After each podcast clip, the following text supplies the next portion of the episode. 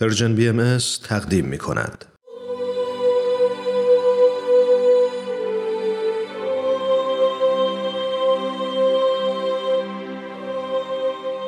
سر آشکار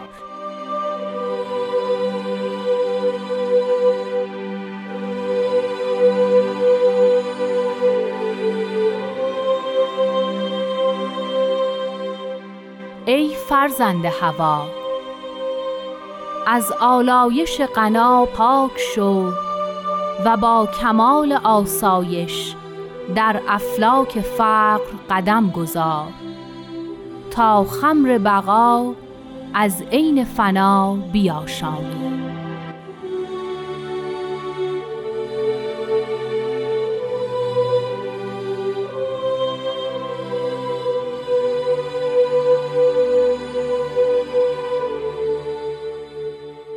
عرض ادب دارم خدمت همه شما شنوندگان خوب رادیو پیام دوست. وقتتون بخیر صبح و شب شما بخیر. این قسمت دیگه از مجموعه سر آشکار برنامه‌ای که از رادیو پیام دوست تقدیمتون میشه با هدف مرور مختصری بر قطعات مختلف کلمات مکنونه فارسی است. طبق روال هفته های گذشته در برنامه امروز هم در خدمت جناب خورسندی عزیز هستیم. و از توضیحاتشون بهره مند میشیم از اینکه این هفته هم مثل جلسات گذشته همراه برنامه خودتون هستید از شما تشکر می‌کنم و بدون وقفه دعوت می‌کنم که برنامه امروز رو بشنوید.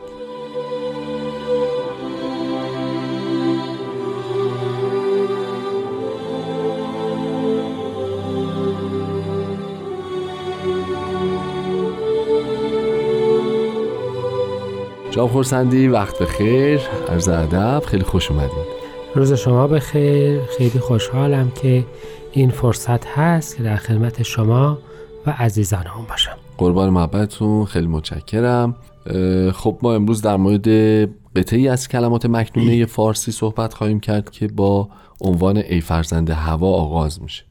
شبیه به این مطلع رو داشتیم تو فرازهای قبلی بله. و با بله. هم صحبت کردیم. می‌خواید یه اشاره مختصری داشته باشیم که آیا این هوا رو ما کنایه از همون هوا و هوس و کسی که می‌پردازه به اون بدونیم یا تعبیر دیگه ای با توجه نه همون خوبه. ببینید اراده نفسانه. یعنی راجع به چیزی صحبت می‌کنند که به اراده خودمان به خلاف اراده الهی قبول کردیم. هر آنچه که ما خودمان بخواهیم و خدا برای ما نخواهد میشه هوا و هوس ما. بله. آن چیزی که بر مبنای اراده ماست و اراده الهی نیست. و به این ترتیب پس ما وقتی فرزند هوا هستیم یعنی اینکه مجموعه یا مخلوقی از مجموعه ترجیحات خودمون بله بله. در مقابل اراده الهی هستیم. جلوه مظهری از یه چنین متاسفانه موجود ناخوشی در میان عالمیان هستیم. خب حالا با توجه به اینکه ما انسان هستیم که به فرموده شما خواسته های خودمون رو ترجیح دادیم ولی از یه طرف اینجا قراره که از آلایش غنا پاک بشیم و توجه داشته باشیم به آسایش در افلاک فقر.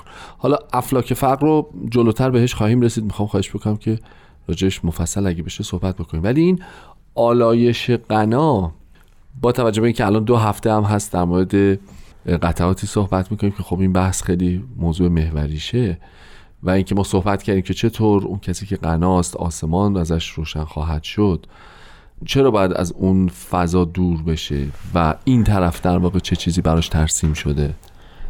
اصل مطلب این است که به قول سنایی می‌گوید که هر چه تو را از خدا دور بکند بت است. بله. ما معمولا تعریفمون یک چیزهای ثابتی است و حالا که بیان مبارک اینطور نیست. یعنی ثروت و قنا به فرمایش از عبدالبها بسیار ممنوع. بله. اگر هیئت اجتماعی غنی باشد. یعنی اینکه ما اینطور نیست که به طور مطلق ثروت رو بد بدونیم. اما غنا کی آلودگی میشه؟ وقتی که در اصل اصلا اینجور نگاه بکنیم. آب کی آلوده است؟ وقتی که حرکت نداشته حرکت باشه. نداشته باشه. وقتی در راه خیر نباشه وقتی که فقط در خود شخص محصور بله و منافع شخصی و منافع شخصی خودش در اصل وقتی که آلودگیه. اون وقت میشه آلایش غنا اون وقت اون هوا هوسی هستش که افراد رو به این مرحله رسونده که این رو پیش خودشون نگه دارن. من می‌خوام عرض بکنم هوا که مایه نفس هم مایه زندگی ما هم هست. اگر شما توی اتاق حبس بکنید این هوای خودمه و دیگه اجازه جریان بهش ندید خیلی زود همون هوا بو می‌گیره و هوای خوشایندی برای حیات خود شما هم نخواهد بود. نخواهد بود. و من می‌خوام عرض بکنم که می‌بینیم این انحصار طلبی ثروت چه برای کشورهای ثروتمند چه برای افراد ثروتمند مصیبت های خاص خودش رو هم آورده و میاره. اون استراب اون عدم امنیت اون ترس از اینکه الان ازم خواهند گرفت و همه مصیبت ها و آلودگی ها و مسائلی که با خودش میاره ضمن این که امکانات فراوانی ایجاد می‌کنه فلواقع به یک معنا حیات انسانی رو ضعیف می‌کنه. اگر اونطور باشه. یعنی اگر اون قنایی باشه که باعث آلودگیه. مرز می‌کنم عین حواس اگر جریان نداشته باشه عین آب اگر راکت باشه عین هر چیز دیگری است که محدود, محدود باشه, و- شما قوی ترین فرد رو بگید که تکون نخور که عضلاتت آب نشن و انرژی مصرف نکنی خیلی زود اتفاقا میکشینش. بله. از همین حفظ برای حفظ اون انرژی اصلا به کلی از بین خواهید بردش. دقیقاً. من می‌خوام عرض بکنم همه چی در جهان همین جوریه. یعنی اینکه غنا می‌تواند آلودگی باشد اگر که به سایر مردم جریان پیدا نکند. اون موقع ما فرزند در هوا هستیم و البته و صد البته که باید از چنین غنایی پاک بشیم. درست. یعنی از اون انحصار اموال در نزد خودمون بهتره که دست برداریم. حضرت بهاءالله میفرمایند خداوند در قرآن و آیات الهیه در ظهورات قبل هم فرموده که اصولا آنچه را برای خودت می‌خوای برای بقیه هم بخواه. و تازه قرآن کریم می‌فهمد که در از مفهوم از مساوات بالاتر این هستش که مواسات باشه که حتی آن چیزی که خودت می‌خواهی رو برای بقیه ترجیح بده که اونا اول داشته باشن. همون چیزی که ف- معمولا والدین برای تربیت فرزندانشون دارن. بله. همون چیزی که مظاهر الهیه برای تربیت ما داشتن. همون جوری که اصولا افرادی که به نیکی نامشون یاد میشه معمولا در یه جنبه. اقلا اینطور بودن. مثلا به جای اینکه تمام وقتشون صرف یادگیری خودشون بکنن صرف تعلیم همون آموخته های خودشون به بقیه کردن. و محترم و با ارزش شدند جامعه باهای جامعه فقر پسند نیست. بله اما بله. حتما جامعه هست که با انحصار طلبی مخالفه. با تنگ چشمی مخالفه.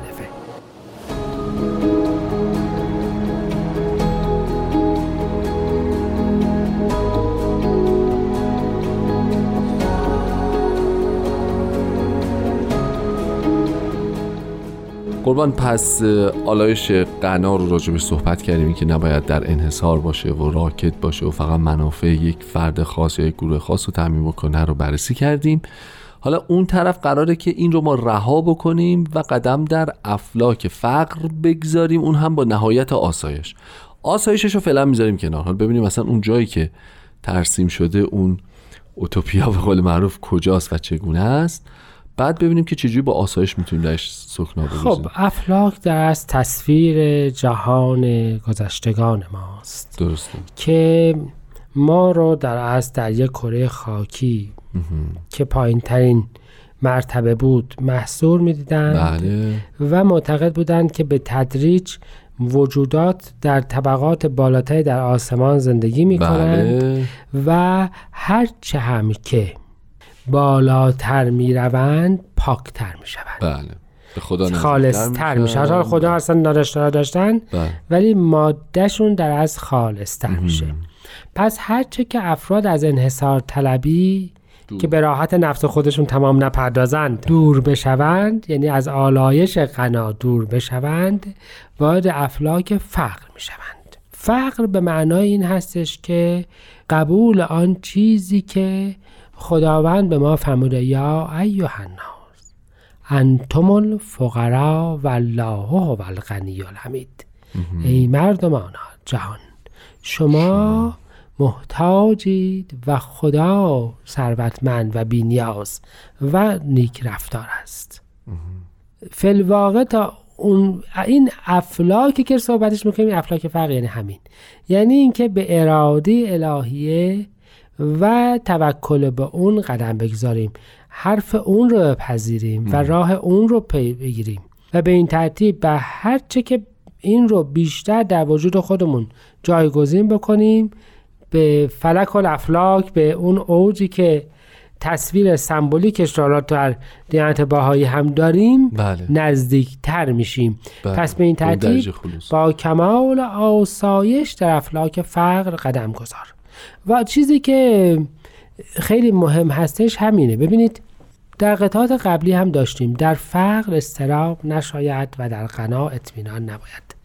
ما ظاهرا فکر می‌کنیم که چیزهایی که خودمون جمع می‌کنیم باعث آرامش و آسایش ماست. درسته. و حال که نیست. برای همین می‌فهمن که اتفاقا وقتی که فقیر می‌شوی و خودتو محتاج اینها نمی‌بینی و راحتی و رفاه خودت رو دست وابسته به اینها نمی‌بینی اون وقت تازه آسایش پیدا می‌کنی. و یاد میارم که آسایش هنگامی دست دهد فرمایش هست بالا که هر کسی خود را نیکخواه روی زمین بداند.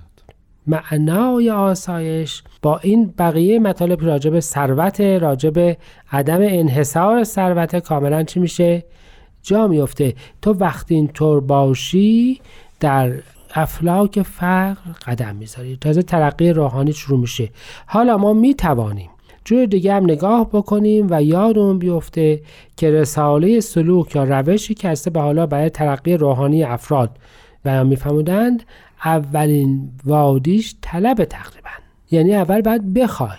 ما کی چیزی می‌خوایم؟ وقتی که کنیم نداریم. و به همین جهت کی افراد ممکن است اصلا دنبال ترقی بروند؟ وقتی که احساس بینیازی نکنند. و ثروت ظاهره یک بینیازی کاذب ایجاد می‌کنه. ایجاد می‌کنه. یه اشتغالات کاذب ایجاد می‌کنه و افراد رو البته از اون ترقی روحانی دور می‌کنه. می‌کنه. درست. پس به این ترتیب با کمال آسایش در افلاک فقر قدم می‌گذارن و از اون استرابی که ناشی از اون ثروت کاذبه دور دور میشن. میشن. ما اینجا چیزی که من می‌فهمم اینه که رتبه بندی هم پس با این اوصاف در اون افلاک فعلا اینجا نداره فعلا نداریم بله. یعنی اینکه یک و دو و سه و چهار نداریم. حداقل هدف گذاری بله. مثلا داشته باشیم که مثلا اگر. این افلاک رو شما بگذارید مثلا هفت سلوک شاید. آها. و الان نه, نه به این ترتیب. مفهوم نداره درست. و اگه موافق باشین تو این زمان محدود باقی مونده هم راجع به خمر بقا و هم راجع به عین فنا در واقع چشم. صحبت بکنیم. این هم دو تا. مفهوم قدیمی توی ادیانه. آها. حضرت موسی به راهنمای خز رفتن تا چشمه آب حیات رو پیدا بکنند صحیح این داستانش رو در کتب مقدسه ذکر شده. باز دوباره ما این مطلب رو داریم که یک شراب روحانی وجود دارد که هر کسی که می‌خورد مستیش جاودان بله. باقی ماند بله حالا همه اینها را از به حالا ترکیب فرمودند و فرمودن اون شراب روحانی که باقیه بقاست. آن حیات جاودان رو تو باید که از چشمه ظاهرا فنا بیاشامی این چیزی است که در آثار الهیه به عنوان فنای فلا و بقای بالله یا فانی شدن هر آنچه که جز خداوند است و باقی ماندن جلوه الهیه در ما اه، بیان می‌کنه. همه اینها یه مفهوم داره. یعنی اینکه به خلاف آمد عادتی که بشر داره تو باید انتظار ترقی داشته باشی. به خلاف اون. به خلاف اون روشی که خودت فکر می‌کنی. آها. فکر می‌کنی که هرچی بیشتر مثلا علوم اکتسابی جمع بکنی صحیح. بهتر می‌فهمی آثار الهیه رو نه آثار الهیه رو از دل پاک و تنظیف و تقدیس بهتر می‌فهمی اگر مثلا بزرگترین عالم زمان خودت باشی بهتر می‌تونی پیامبر رو بفهمی. می‌بینیم اینطور نبوده. اتفاقا اون علم شده هجاب اکبر و غرور ایجاد کرده. به همین ترتیب تو فکر می‌کنی که با جمع کردن همه چیزهایی که فکر می‌کنی که احتیاج تو رو از بین می‌برند می‌توانی به حقیقت برسی و حالان که حقیقت در پس قبول فنای صرف خودت و هر آنچه که هست در مقابل حقیقت معنا میده. به همین جهت خمر بقا را از عین فنا, باید آشامید. واقعا افسوس که زمان نداریم و بسیار محدودیم. ولی بیشتر استفاده می‌کنیم. خیلی ممنون. خسته نباشین. اگه اجازه بدید این قسمت رو هم به پایان ببریم و از شنونده هامون خداحافظی بکنیم. خدا نگهدارتون.